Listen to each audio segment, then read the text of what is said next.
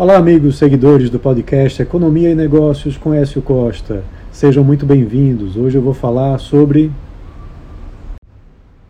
o Boletim Focus, que apresentou uma queda generalizada nas expectativas de inflação para esse ano e para os próximos três anos.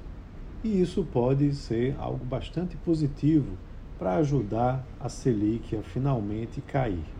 Os dados foram divulgados né, apontando que a inflação medida pelo IPCA para esse ano deve encerrar em 5,42%, uma queda em relação aos 5,69% da semana passada.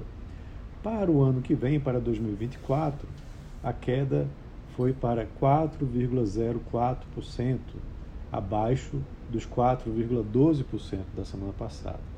E para 2025 e 2026, também novas reduções na expectativa de inflação.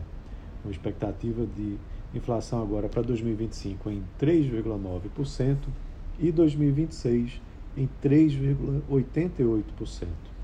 Um, uma repercussão disso já pode ser vista inclusive no próprio Boletim Focus.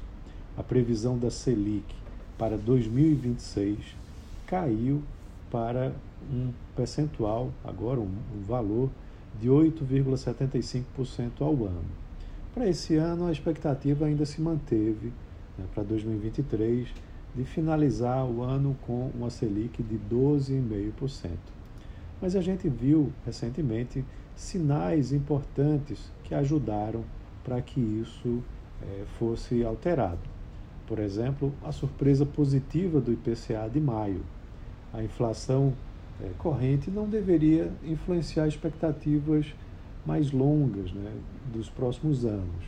Mas isso termina acontecendo na prática com certa frequência, já que os analistas formam uma visão de longo prazo a partir de dados também do curto prazo.